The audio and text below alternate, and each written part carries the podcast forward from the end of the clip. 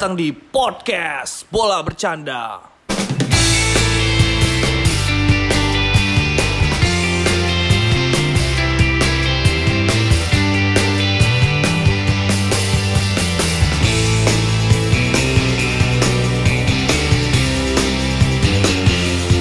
Selamat datang di podcast Bola Bercanda. Teman-teman, setelah kita kemarin rehat gara-gara ya ada lebaran, ada potong-potong kurban, kita kembali lagi. Kami mengucapkan selamat datang kepada teman-teman pendengar podcast Bola Bercanda dan kita juga mengucapkan selamat datang ke Champions League Week. Jadi eh, peta pertarungan Champions League akan dibahas di episode ketiga ini dan masih bersama squad-squad inti di sini. Apa kabar Jaul?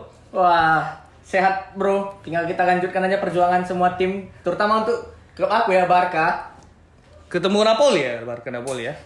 Ikan-ikan gitu lah kita jumpa. Aduh. ya.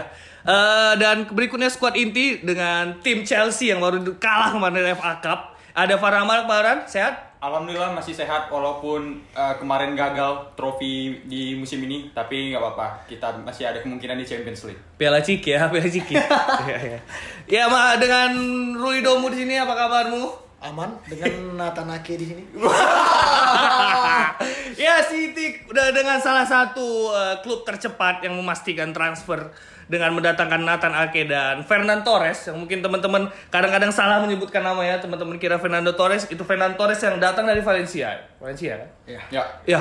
Membahas Liga Champions kita juga membahas kepada babak 16 besar yang belum juga usai. Yang pertama itu antara Juventus dan Lyon di leg pertama kemarin Juventus secara di, secara di luar dugaan kalah 1-0 dari Lyon. Menurut teman-teman gimana nih Juventus Lyon eh, pertandingan yang akan berjalan?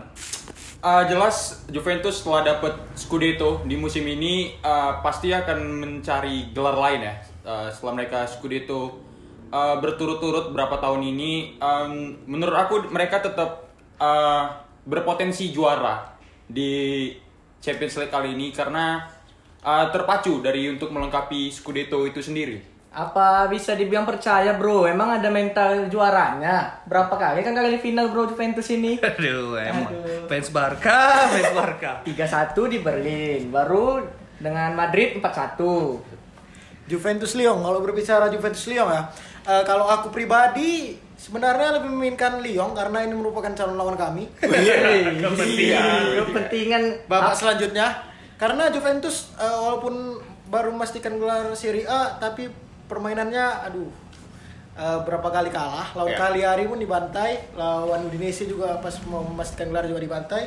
Eh, aku sih kalau objektif ya kalau objektif aku Juve sih yang masuk. Karena eh, mental Eropa terlepas dari kalah 1-0 di leg pertama di kandang Lyon lah Ya. cuman aku pribadi pengen sih lihat Lyon ber- lebih banyak berbicara lagi di Eropa Ya, kalau menanggapi eh, barusan Rudomu yang membilang Juventus dengan mental Eropa. Saya nanya kapan terakhir Juventus juara Liga Champions? Ah, Nah, itu itu dia. masih cukup lama, cukup lama. Cukup lama dan itu salah satu penantian terbesar Juventus. Ya. Ya, Juventus kemarin dengan hashtag strongernya yang kemba- kembali lagi Ya. menjuarai Liga Ya. Serie A dalam 9 tahun berturut-turut ya. Seperti Liga Petani ya, kayak PSG juga ya. Farmers League ya. Farmer League. Ya, tapi menurut saya walaupun Juventus kemarin sudah memastikan gelar itu menurut saya terbantu oleh calon-calon lawannya di Serie A yang bobrok sebenarnya kemarin. Ya. Bukan bukan permainan Juventusnya yang semakin bagus. Di Jadi- beberapa minggu terakhir ya. Iya, apalagi Inter itu lumayan Ah, iya, sampah iya, sih iya. terakhir-terakhir kemarin. Tapi Inter pertama startnya bagus. Aku kira Inter bisa juara. Iya, kemarin kan jauh sama taruhan.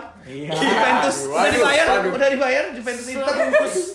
Itu bisa kita bayar nanti sih. Iya, kita diskusikan lagi ya. Diskusikan Iya, lagi. Oke, oke. Iya, dengan Maurizio Rosari, saya lihat permainan Juventus malah lebih stagnan di musim ini dan Ya. juga agak-agak kurang meyakinkan, termasuk juga chemistry antara Cristiano Ronaldo dan Di bawah, di bawah. dan pelatihnya sendiri. Oh.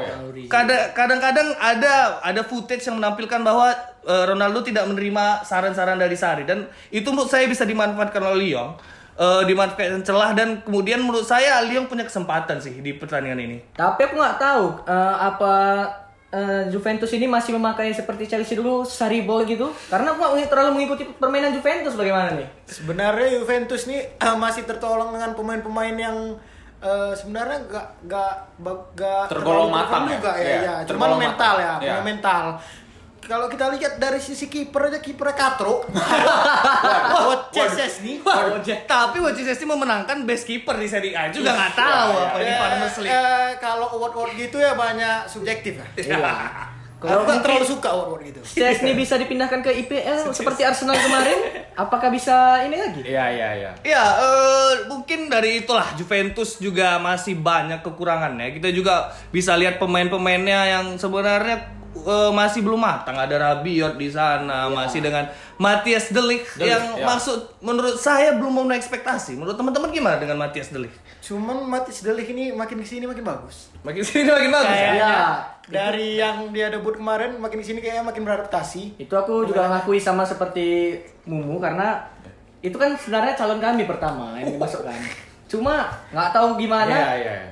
Padahal Frankie sudah kayak mungkin mengajak ya, ayo mari kemari. Cuma dia bisa mengikuti Ronaldo ya udah. Cuman back four-nya terlalu katro selain Matis Delik. Iya, Matis iya, Delik iya. itu udah paling lumayan karena di situ ada Rugani, baru Bonucci yang katro katro. Udah habis sih kayak Sama Alexandro juga dan Danilo pemain buangan dari kami.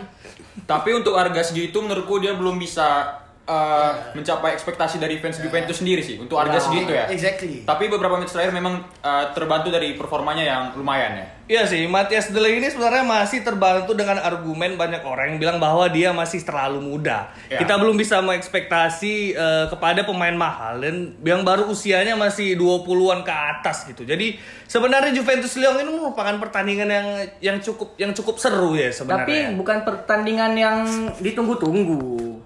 Ya, kalau Anda fans Barca mungkin Anda tidak akan menunggu ini gitu loh. Enggak. Gimana? Aku lebih menunggu daripada Juventus kan mungkin City lawan Madrid. Wah, wah, ini cukup seru sih. Ya, ya. Ini cukup seru. Gimana eh, dari fans City? Gimana how things will play out? Cukup nyaman dengan permainan leg pertama. Iya. Karena eh, Madrid juga gak bagus-bagus amat. Iya, aku setuju. ups and down. Aku setuju. Performanya eh, dengan tanpa kehadiran sang El Capitano, Ya, berpengaruh. Sergio Ramos pasti bakal berpengaruh dan eh, tapi aku mau eh, bilang kalau City jangan terlalu overconfidence karena bakal jadi bumerang bagi tim kami sendiri ya. Perlu diingat juga uh, Real Madrid pen- uh, pencetak piala terbanyak ya di Liga Champion. Mereka mungkin uh, ada gengsi, semacam gengsi Ya. untuk tetap mem- memperoleh itu gitu. Karena walaupun di leg pertama dia kalah 2-1 ya di Bernabeu, uh, tapi masih ada kemungkinan untuk Real Madrid ke babak selanjutnya. Tapi kalau yang aku lihat ya dari cara permainan, Madrid mungkin baru saja memenangkan La Liga. Wah. Tapi Ya makanya fokusnya di La Liga tahun ini. Tapi sudah lah, udah sering. itu pun La Liga ada bantuan sedikit ya mungkin ya. Far mungkin bisa aku bilang. Aku lebih pilih City sih karena dari pelatihnya juga. Sekali lagi tolong mengingatkan ini Jaul jangan Ini nggak- coba teori konspirasi lagi-lagi episode kali ini. Ini nggak bawa dari tim aku juga. Ini aku karena ini memang dari Melihat performa ya? penglihatan performa. Ya, ya. Madrid udah ini apalagi Bale nggak dibawa yang pahlawan kawan Liverpool. Sampai sampai Ya, kalau bicara City Madrid ini seperti chess match sebenarnya teman-teman. Seperti pertandingan yang eh eh, taktik lawan taktik sebenarnya. Karena kita juga tidak bisa men- underestimate Real Madrid, salah satu klub yang sudah dibilang sudah makan asam garam di Champions League gitu. Sebenarnya kunci bagi City sebenarnya jangan terlalu bertahan sih kalau menurut aku. Ya. Bermain seperti biasa saja, tapi tetap waspada gitu. Bentar, bentar aku eh, potong dulu bentar kak. Emangnya kapan sih terakhir kali City main bertahan? nah itu itu itu itu juga salah satu senjata City dan eh, maksud saya Pep Guardiola itu jangan eh, terlalu meng apa ya menuhankan Madrid lah sampai akhirnya main bertahan gitu karena itu menurut saya bakal jadi bumerang sih. Rasaku dia bukan bertahan tapi dia mengontrol bola tuh kayak nggak berani ke depan mungkin Main- main takutnya. aman, main aman. Main aman. ala ala Mourinho. Ala-ala- dia cuma ngoper-ngoper ke depan nanti takut diambil bolanya serangan balik. Ah. Nah, nah, itu jadi ini salah satu pertandingan yang paling seru sih di weekend ini antara City dan Madrid. Mengingat juga City mengincar Liga Champions yang mungkin belum belum pernah sama sekali Ya, diangkat oleh eh, City kan. Jadi ya ini pertandingan yang cukup seru sih. Ditambah ini musim yang cukup frustasi juga ya untuk Manchester City karena Ya, uh, di tengah skuad yang gemilang bisa dibilang, Ya, bisa tapi belum ada gelar yang diperoleh dalam musim ini. Jadi menurutku Guardiola tetap akan uh, ber- juang habis-habisan untuk dapat gelar ini. Ya, sebenarnya ini sama-sama pertandingan pembuktian sih bagi kedua pihak. Yes. Di sisi satu Madrid em, harus membuktikan bahwa dia mempunyai mental Eropa yang selama ini digema-gemakan. Apakah dia bisa memperbalikkan keadaan? Ya. Dan City di satu sisi City juga harus membuktikan bahwa ini udah saatnya klub sebesar Manchester City yang sekarang sudah semakin naik untuk mengangkat trofi si kuping Besar. Kuping gajah. kuping. Ya, eh, aku sih cukup yakin. Jadi kita lanjut kalau di pertandingan Napoli lawan Barcelona nih. Iya, iya, iya. Gimana nih kok menurut kawan-kawan aku nih? Eh, dalam pertandingan ini kedua tim lagi dalam performa yang stuck menurut gue ya antara Barcelona dan Napoli ya. Barcelona gagal di La Liga dan Napoli gagal juga memperoleh tempat di Eropa. Jadi akan menjadi pembuktian juga untuk kedua klub dalam pertandingan kali ini. Ini kalau aku lihat ini ya, kalau dari di luar dari aku suka Barca, aku Fiska Barca. Cuma kalau kita realistis sedikit, Barca ini memang lagi jomplang, ambiar bisa dibilang. Ya, bisa bisa. Nggak tahu gimana, karena adalah yang nanti Messi nggak pas sama ini, ada yang itu. Cuma kami karena tidak ada trofi musim ini, kami percaya diri kami bisa dapat. Tapi walaupun nggak realistis.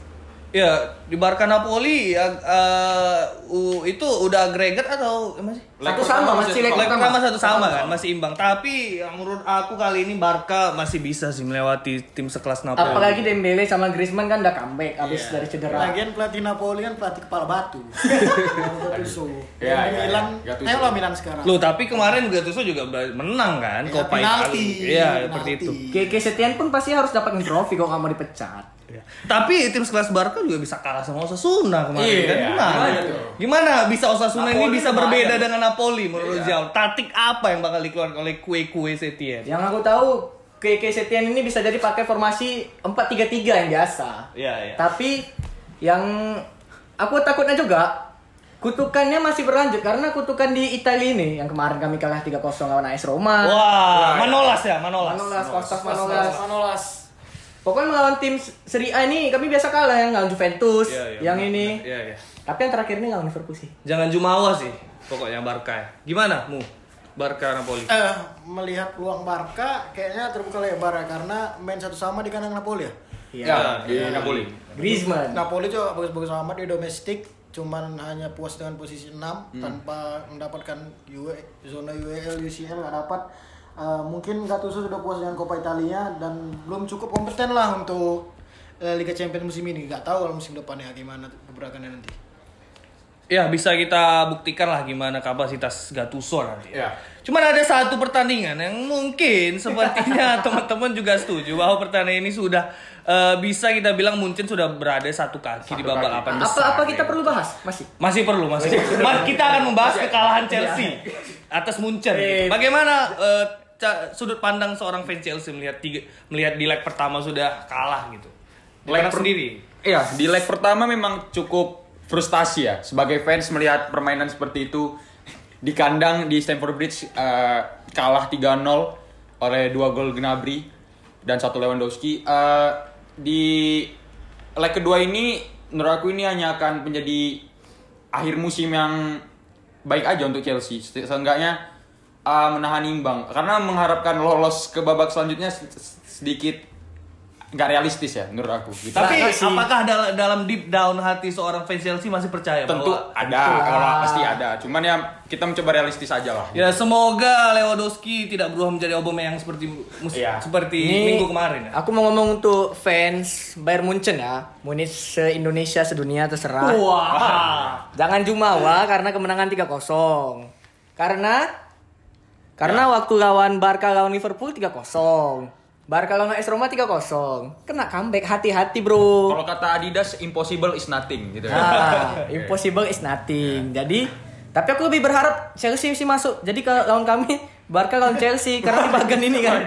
Iya iya iya. Lawan Munchen ada sakit hati mendalam. sepertinya sangat subjektif tuh pendapatnya Bagaimana seorang Farhan bilang impossible is nothing sedangkan Chelsea merupakan pakai brand Nike gitu.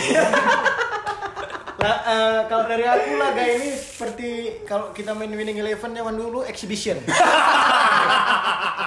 Raga testimonial. Iya, iya, iya. Apakah Munchen pakai squad kedua, Bung? Enggak, enggak mungkin. Daripada Chelsea capek-capek kalau di FIFA udah forfeit match, cuman kalah 3-0 ya. ya gak, gak, gak banyak komentar ya. Leg kedua di di mana nanti? match di Allianz Arena. Di Allianz Arena, kalahnya di Stamford. Bridge. Kecuali Chelsea kembali mengempoint seorang Roberto Di Matteo. Itu benar-benar impossible is nothing sih. Yang kemarin bisa Iya, iya. juara, itu bisa benar-benar impossible is nothing sih. Once once a week ya? Oh bukan sekali seumur hidup. Iya, Ya, iya, aduh. sekali sih. Once in lifetime. Once in lifetime. Apalagi lifetime. dengan eh, Antonio Rudiger ya, Kurt Zouma ya dan Christensen ya, yang lagi-lagi melawak di final FA Cup. ya. Ya. Iya sebenarnya Chelsea ini eh, salah satu masalah terbesarnya di fullbacknya apalagi di back kanan dan back kiri yang habis-habisan kemarin di FA Cup dihabisi oleh eh, winger-winger Arsenal itu salah satu benar-benar kelemahan yang harus diperhatikan Lampard. Oke lah. Rhys James ya. Iya Rhys James Ya, dan Alonso kemarin. Kita itu kemarin iya Rhys James yang mainnya mirip Paramat. ya semoga itu tapi juga Chelsea kita jangan lupa Chelsea dihantui badai cedera juga. Apakah Cesar Spilicueta bisa main? Eh, sepertinya enggak melihat kondisi dari final kemarin eh, kayaknya enggak sih. Pulisic eh, lebih baik. Juga juga enggak. ya. Lebih Nah, baik ini seperti yang dijadikan laga amal aja. ya. Untuk korban corona ya. Ya daripada kita terlalu lama bahas laga amal, kita langsung membahas ke babak 8 besar. Yang salah satu tim underdog di Champions League tahun ini adalah Atalanta yang melawan tim Sultan. Bagaimana menurut seorang Ziaul bagi pertandingan ini? Atalanta lawan PSG. Menurut aku ini kan pertandingan sudden match ya. Satu Iya, sekali iya. main aja kan. Iya, Iya, iya. Sudden death. Aku lebih suka eh, sudden death. Aku lebih suka masuk Atlanta sih. Karena yang underdog ini biasa lebih sering membuat kejutan dengan strikernya Joseph Illich ya. Tolong tolong jangan teori kasih kasih lebih teknik teknikal jauh. Jangan agak jangan teoritis. Kalau Gimana? kita bilang teknikal, ya sudah sudah pasti lah kita lebih tahu permainan PSG Ya, dengan, dengan oper-operannya. Tapi Mbappe tidak main kan? Eh, diragukan, diragukan. Diragukan. Doubtful. Tapi Atalanta pasti bisa. Melihat performa Atlanta musim ini, eh, menurut aku bisa menjadi lawan yang tangguh juga untuk PSG di babak 8 besar ini. Karena di musim ini mereka cukup eh, bersaing ya di Serie A, merebutkan posisi kedua dengan Inter dan Lazio. Eh, tapi dengan kondisi PSG yang beberapa pemain tadi ya, ada yang eh, Mbappe. cedera. Apalagi ini sistemnya sudden death. Ada masih ada kemungkinan Atlanta maju ke semifinal. Ini mainnya di Lisbon ya? Ya, Lisbon, Portugal. Cuman perlu dicatat tim kayak Atlanta ini nggak bisa diharapkan selalu perform. Ya. Ya, karena ya. timnya masih ya ups and down lah. Hmm. Belum terbentuk mental ya. Ke, eh, seperti pemain idola jauh, Josip Ilicic tadi mencetak hat trick. Apakah bisa mengulangi hat tricknya melawan PSG? Saya sih tidak yakin sih. Ya, kalau dari aku ya kemarin eh, minggu lalu kalau salah aku sempat nonton pertandingan Coupe de France final antara PSG melawan Saint Etienne. Itu serius kalau teman-teman nonton permainan PSG sumpah ampas banget, serius. Ya, ya. Iya, dan akhirnya skornya 1-0 gitu loh. Jadi sebenarnya PSG ini masih banyak hal-hal yang harus diperbaiki sebenarnya. Tidak sebagus itu, emang benar-benar Farmers, Farmers League apalagi eh back four-nya itu masih banyak banget lubangnya buat PSG dan salah si- sa- di sisi yang lain Atalanta sangat-sangat bagus di Serie A tahun ini. Ya. Dia udah membuktikan bahwa dia bisa lah melangkah sampai eh, menyaingi Juventus dan sampai sekarang bisa melaju ke, ke babak 8 besar. Kita berharap main-main seperti Martin Derun bisa perform lah. Ya. Tapi yang aku ada baca ya di OA Extra Time mungkin kawan-kawan semua tahu. Ya, ya. Atlanta ada yang Joseph Ilicic itu ya. Iya, iya. Ya. Yang ku baca dia katanya lagi kayak baru putus gitu, tapi aku gak percaya gak tahu juga. Ini aku baca dari ini. Ya. Putus apa Jaul? Putus cinta. Iya bro. aku baca di Extra Time. Tapi mudah-mudahan nggak berpengaruh kepada Katanya, ber- performa ya. katanya lagi berpengaruh. Oh Ki- gitu. Kita juga nggak tahu kalau Messi lagi berantem sama istrinya. Jaul. Kan aku baca tapi gak tahu ini betul atau enggak. Jaul kembali dengan teori konspirasi ya. Ya mungkin kalaupun enggak semoga tetap Atlanta sih. Ya, ya. Dufan Zapata sih Atlanta. Papu Gomez ya. Tapi kalau di Leipzig lawan Atletico kayak mana nih bro? Ya kalau Leipzig lawan Atletico ini merupakan salah satu pertandingan yang seru sih. Apalagi di sudden death ini everything can happen teman-teman. Ya, ya. Walaupun ini tim kecil lawan tim besar kalau ditentukan oleh 90 menit plus extra time menurut menurut saya eh, pertandingan bakal jauh lebih seru. Apalagi Leipzig kemarin baru ditinggal dengan pemain yang menolak bermain di Liga Champions. Yes. Itu wah salah satu tindakan yang kurang respect sih menurut saya. Werner eh, tidak ingin tampil lagi bersama Leipzig dan itu merupakan eh, kekurangan Leipzig yang kemudian menghadapi eh, permainan taktikal ala Diego Simeone. Menurut saya Leipzig akan banyak disulitkan sih oleh ATM. Sama. Ini- menurut ini- aku juga. Ini merupakan pertandingan yang seru karena eh, Leipzig ini walaupun notabene tidak diunggulkan, eh, tapi tetap bermain dengan entertaining footballnya Julius Nagelsmann ke- melawan negatif footballnya Diego Simeone. Iya benar-benar. Eh, cuman ya kalau lihat dari materi pemain ya di atas kertas Atletico eh, bakal lebih Melanggang lebih unggul, gampang lebih ya. unggul. Ya cuman Leipzig dengan pemain-pemain wonderkid yang mungkin Kevin Campbell, Marcel Sabitzer ya bisa backup Timo Werner lah yang pindah. Perlu diingat juga kawan-kawan kalau uh, Atletico Madrid dalam beberapa tahun terakhir udah dua kali ya masuk final di Champions League. Ya. Uh, mereka punya kedalaman squad yang bagus menurutku dan uh, Diego Simeone udah udah cukup lama di Atletico Madrid jadi dia tahu uh, struktur dari timnya itu sendiri. Uh, memang melawan Leipzig kita tidak bisa tidak bisa dianggap remeh juga oleh ATM karena uh, Leipzig jadi underdog di musim ini untuk uh, perebutan tempat di semifinal. Tapi kalau dari kalau prediksi aku sendiri uh, ATM tetap akan melaju ke semifinal. Kalau aku sama sih Leipzig, prediksinya. Leipzig. Leipzig. Leipzig lah. Aku lebih ATM karena lebih ada mental juara, Pengalaman ya. pengalaman, Ada juga ya. baru dari pemain apa di Costa Komposisi ini? pemain ya, ya. Komposisi pemain. Di di atas kertas ya menang ATM sih. Ya karena sebenarnya Diego Simeone ini eh, bisa memanfaatkan sumber daya yang dia punya sebenarnya dengan pemain Ya. yang ya menurut saya TM bukan bukan salah satu klub yang sering melakukan pembelian yang yang banyak gitu Ya. tapi Diego Simeone bisa memanfaatkan itu dan ya seperti menurut saya TM sih. Cuman eh, berapa, ta- berapa tahun belakangan ini kayaknya Diego Simeone udah mulai jor-joran ya. Karena eh, Joe Felix yang overpriced dan juga Yes. Thomas Lemar yang eh, cuma banyak di bangku cadangan. Tapi nilai belinya sebegitu tinggi. Cuma aku yang nggak tahu kali tentang ATM sama Leipzig yang kurang menguasai bahan mungkin. Kita lebih memilih ATM. Ya, Leipzig. ya setelah kita bahas tadi eh, babak 16 besar dan babak 8 besar, ada baiknya masing-masing teman-teman di sini memprediksi satu tim yang bakal menjadi champion di jua- di UEFA Champions League tahun ini. Mungkin mulai dari Mumur, Mum siapa Mum? Eh, the easiest one, Manchester City. Kembali dengan klub favoritnya teman-teman. Itu apakah kepentingan atau bisa dibilang terlalu realistis? Tar, tar, tar, let, let me finish, let me finish. Eh, aku bilang Manchester City bukan karena merupakan tim favorit juga. Eh, melihat tim-tim lain juga lagi eh, naik turun performanya. Ya. Ya. aku sih realistis Manchester City mau gimana lagi? Kalau dari aku sendiri prediksi aku juara Champions League musim ini uh, Juventus menurut aku. Aku pribadi juga pengen melihat juga Ronaldo memenangkan uh, Champions League di tiga tim ya. Jadi kalau aku sendiri Juventus kayak musim ini. Kalau aku ya, pasti kalian semua udah tahu aku ini apa yang aku pilih. Gak perlu aku bilang. Ya, Gak ya. tahu, gak tahu. Gak tahu. Napoli ya. Ya ada pasti guys, Fiska itu, Fiska Barca. Cuma aku masih ada kutipan aku atau kutipan Mumu ya. Terlalu ambis kadang nggak realistis. Masih Ya, teringat ya, ya, ya. masih teringat ya. ya. Dipakai salah satu audiens di sana. Terlalu ambis jadi nggak realistis. Tapi aku masih pilih Barca. Yang kedua sih Manchester City memang. Ya kalau dari aku, mungkin aku agak beda dari teman-teman. Kalau aku menjagokan Real Madrid sih. Waduh. Iya, karena menurut aku Real Madrid Iya, iya. sebenarnya Out of the box ya. iya Iya, iya. masih layak loh. Dia ini juara La Liga loh teman-teman. Jangan Iya, iya. gara-gara kemarin tertinggal, jadi kita langsung uh, menunderestimate Real Madrid gitu. Kan udah Karena aku bilang juara liga karena VAR. nah iya sih, kan kita juga Real Madrid kan juga sering ditentukan wasit di Champions League. Ingat Ya, nggak? ya, ya. Iya benar. Jadi menurut saya terlepas laga berlawan Manchester City ya saya masih menjagokan Real Madrid sih. Oke oke. Zidane. Nopal tapi eh yakin dengan Eder Militao-nya.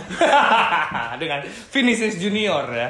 Ya, oke teman-teman setelah kita bahas tentang eh, salah satu topik terpanas karena kita kembali lagi di Champions League eh, Week, kita juga membahas salah satu isu yang panas di jagat sepak bola yaitu transfer. Dan yang paling panas sebenarnya adalah kedatangan Jadon Sancho sebenarnya dari Dortmund ke Manchester United. Dan menurut saya ini salah satu pembelian yang menurut saya terlalu rakus ya dari Ole ya. Karena eh, harga 100 100 100 juta 120 itu untuk seorang Jadon Sancho yang belum bisa dibilang PL proven. Ya. Yes. Belum bisa dibilang terbukti di PL mungkin sebenarnya Manchester United mending em, membeli back lah, mengucurkan dana untuk back lah daripada 100 juta Jadon Sancho. Dan menurut Ziaul nih, apakah Jadon Sancho ini pantas dengan harga segitu mahal ya? 100 juta dicicil tapi miskin ya.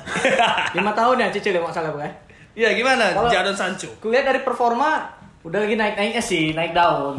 Cuma dengan harga segitu apa lebih bagus beli striker yang masih MU ini strikernya Rashford cuma ya satu ya? Cuman Bundesliga kan masih di, jauh lah di bawah PL kan. Iya. Iya, iya. Makanya Sanko ini masih di Liga Jerman. Kita belum tahu kok dia ini gimana. Cuma Padahal- berapa sih ya statistiknya? Padahal MU punya Greenwood loh.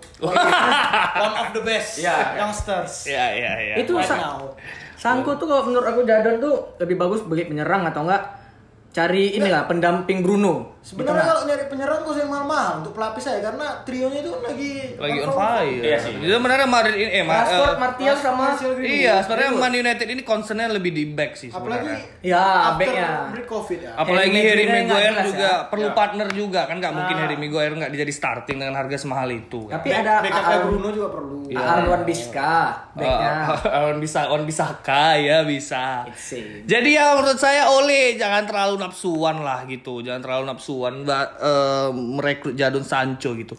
Mungkin kita juga masih di Bundesliga ya, mungkin teman-teman kemarin baru baru saja selesai transfernya. Ja, dari Birmingham City ke Borussia Dortmund teman-teman.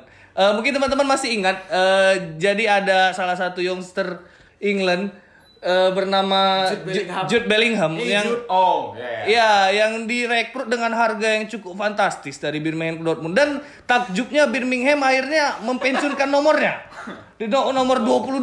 Gitu ya? Iya, Sampai dipensiunkan itu. akhirnya dipensiunkan. Eh, mungkin iya. Dengan welcoming video Hey Jude ya karena Birmingham, Birmingham sendiri kan. Iya, iya, iya. Eh, ada ceritanya.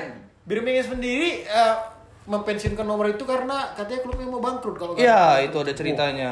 Jadi Birmingham itu dia diambang ke berangku, ke ke bangkrutan. Jadi Jude Bellingham ini memilih men, mendandatangi kontrak dulu pertama ke Birmingham agar harganya naik. Oh. Nah, jadi awalnya itu kontraknya mau habis, terus dia mau dibeli Dortmund, tapi dia lebih memilih tanda tangan dulu, perpanjang dulu supaya harganya lebih mahal. Itu Itu dipin- sih. ke Dortmund. Ke Dortmund. Dortmund ini taruhan apa gimana sih?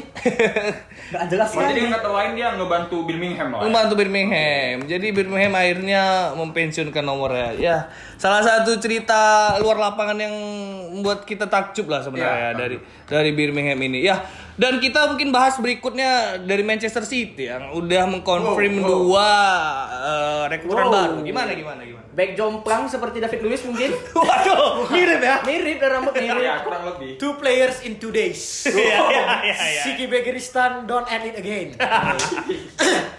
Ferran Torres 20 juta ya dibanding Jadon Sancho ya mungkin Ya, Ya, itu itu itu lebih Ya, baik sih. ya, gimana? Posisi sama ya? Posisi sama. still deal ya. Ya. Sama pengganti Sane. Sane kan kita jual. Sana Munchen. Munchen ya? Munchen, ya. Munchen. Kalau Nathan Ake kayaknya seperti jadi jawaban bagi pertahanan musim ini. Ya. Apa Ya, berharap Nathan Ake seperti Puyo kan? Pendamping pendamping Aymeric Laporte dan katanya Eric Garcia mau ke Barca ya. Iya. Santer, Santer dikabarkan Eric Garcia ke Barca. Ya lumayan lah. Stones out, Otamendi out, ya Nathan Ake and Sun Kolibali. Ya perlu dicatat juga bahwa Nathan Ake ini berasal dari klub yang baru saja terdegradasi gitu. Jadi jangan terlalu pede sih sebenarnya Tapi dengan Ake itu dari Akademi Chelsea ya? Ya, ya, Ya. dia memang akademi Chelsea lalu dibeli oleh Bournemouth. Another Chelsea reject lagi yang kedua. Iya. Semoga bakal menjadi turns out another Kevin De Bruyne ya. Atau mau salah juga bisa jadi. Pertama itu ada Kevin De Bruyne, kedua jangan lupa eh, ada tiga ya selain Lukaku. Kevin De Bruyne dan Nathan Ake ke yang kami beli itu another Chelsea reject tuh Frank Lampard. Aduh, Alenatore ya sekarang ya. Aduh, aduh. Iya, iya, iya, boleh, boleh. Yang bermain setengah musim dan mencetak gol gawang mantan Chelsea. timnya dan Iya. sekarang dia jadi pelatih Chelsea. Iya, um, Lampard, Lampard. Guardiola sangat dimanjakan sih dengan Financial City. Dia ke kemarin eh, aku baca di salah satu kolom di Aku tahu, Daily Mail, dia 300 meminta enggak, dia meminta lima pemain lagi gitu. Ada dia meminta Iya, lima iya, pemain iya. lagi gitu. Sebelum musim mulai. Musim mulai, jadi wah. Kalau yang aku baca 300 juta udah spend untuk ini aja. Eh untuk enggak, kayak, enggak kayaknya eh, lima, duanya udah ini, duanya udah ini. Ya. Atau jangan-jangan Guardiola hanya lagi. hanya berani kalau memang ada duit aja gitu ya. Iya. Kita juga nggak tahu. Tapi Guardiola duit dibarengi prestasi. Iya, itu. target juara soalnya. Ya, bener sih, harus realistis ya. Bukan target UCL kayak yang oleh-oleh itu. ya ya setelah City mungkin yang kurang lebih kurang juga kurang lebih juga jor-joran itu ada Chelsea sebenarnya Ya. dengan pembeliannya eh, Werner. Werner dan Hakim Ziyech gimana nih fans Chelsea menanggapi eh, pembelian Chelsea awal musim ini Oke, dari Chelsea sendiri eh, udah dua pemain yang didatangkan di lini depan ada Timo Werner dari Leipzig sama Hakim Ziyech dari Ajax. Kalau aku sebagai fans pengen menyoroti lini belakang ya sebenarnya. Eh, aku juga ngarep pada Chelsea sendiri untuk eh, spend uang lah untuk beli di lini belakang. Ada beberapa nama yang masuk eh, radar juga kayak Declan Rice dari West Ham sama Ben Chilwell dari Leicester. Leicester. Kalau aku pribadi lebih pengen Ben Chilwell sih Iya, untuk daripada- di lini belakang ya. Daripada beli Havertz ya kan. Kalau saranku untuk Chelsea ini ganti kiper dulu. Ya ada isu juga uh, Onana ya dari Ajax. Masa Ter Stegen mau diambil? perlu kita ingat sama-sama bahwa Kepa lagi termahal di dunia kemarin teman-teman Kemarin Chelsea kalau soal center back ada juga isu Matias Ginter ya. Iya, Borussia Mönchengladbach. Ya ada juga, ada juga. Ya, masih dengan Chelsea ya. Chelsea juga berniat melepas Willian ke klub tetangga sebenarnya. Itu Aduh, juga salah aduh. satu eh, transfer yang cukup seru sih kita lihat walaupun umurnya udah 31 tahun ya. 32. 32 ya, 32. J- Sebagai sebagai fans eh, Arsenal yang juga digosip-gosip dengan Coutinho, aku minta saran dari Ziaul. Apakah Coutinho itu sebenarnya benar-benar pemain yang dibutuhkan Arsenal gitu? Kalau menurut aku, kalau kan Aubameyang sama Lacazette ini kan teman dekat nih kan? Wah ya ya. Bro. Jadi Bromance, sekarang bromance dah. Aubameyang ini di posisi sayap kiri, Lacazette tengah. Ya. Kalau mau Aubameyang ke tengah, Coutinho bisa isi sayap kiri. Wih, apalagi sayap kanan nanti ada Lacazette? Lacazette. Ya, Sekedar- kan itu nggak tahu aku. Apalagi sayap kanan ini nanti bisa atau nggak PP siapa? mana William mana? Satu lagi Willian di sebelah kanan. Itu jadi sih. Ya ya. Ya sebenarnya Arsenal masih eh, dihantui oleh eh, kabar apakah bakal berpanjangnya kontrak Pierre Pierre Emerick Aubameyang sebenarnya. Itu salah satu concern utama Arsenal. Tapi sebenarnya pilihan eh, pembelian Willian ini salah satu smart buying sih menurut aku karena, Karena ini gratis ya. pemain udah PL proven Ya. dan juga gratis gitu. Jadi ya bisa lah dimasuk ke dalam eh, salah satu taktik dari Mikel Arteta gitu. Sama aja klub miskin namanya. Waduh. ya ya teman-teman. Rakitic pun cocok ke Arsenal sebenarnya. Backup Rakitic kata kalau nggak salah mau balik ke Sevilla. Karena dari Barca ada dibilang kan, Barca seperti yang melawak manajemennya lagi-lagi karena dua tahun yang lalu Rakitic itu ditawar PSG 80 juta euro dan sekarang ditawar Sevilla 10 juta euro. Iya. Dia Barca salah mengambil putusan. memang Jangan board sedang bobrok, apalagi ada pemilihan ke depan tentang presiden. Aku berharap aja presiden yang ke depan ini lebih bagus, seperti Juan Laporta bisa mendatangkan pemain-pemain yang lebih Tapi bagus. di musim ini Barca uh, baru gaet Miralem Pjanic ya dari Juventus. Ya, Ya. yang lain kayak Yang dalam radar siapa kira-kira di Barcelona? So, kalau yang besarnya ini sebenarnya kalau Bar- Barca bisa jual salah satu pemainnya, pingin membeli Lautaro. Jadi Oh. pemain yang Inter. Inter. Oke oke. Lautaro. Stagnan. Tapi Barca lebih banyak pakai akademi sih sekarang dan seperti Ansu, Ya, pemain yang ada. Puig, Trin Trinsau kalau nggak salah namanya. Ada lagi yang lain. Oh iya jangan lupa selain Kolibali ada juga yang diincar oleh Manchester City tadi eh, mau nambahin aja Joao Felix. Wah, ATM ya. Seperti rencana proyek jangka panjang Pep Guardiola gitu. Iya iya iya. Wah, Pep. Guardiola muak dengan Gabriel Jesus yang menari-nari saya di lapangan. Ya, teman-teman, mungkin kita semua setuju bahwa transfer musim ini berbeda dari musim-musim sebelumnya karena kita juga mengingat bahwa musim musim baru datang lebih cepat gitu. Juga Ya. berarti bu- eh, juga akan mengikuti bahwa klub-klub ini pasti akan menye- eh, mencari pemain lebih cepat dari yang biasanya. Jadi kita tunggu saja teman-teman. Eh, apakah transfer ini benar-benar eh, segila musim-musim sebelumnya? Kita berdoa juga semoga Champions League betul-betul eh, me- ekspektasi kita betul-betul deliver gitu.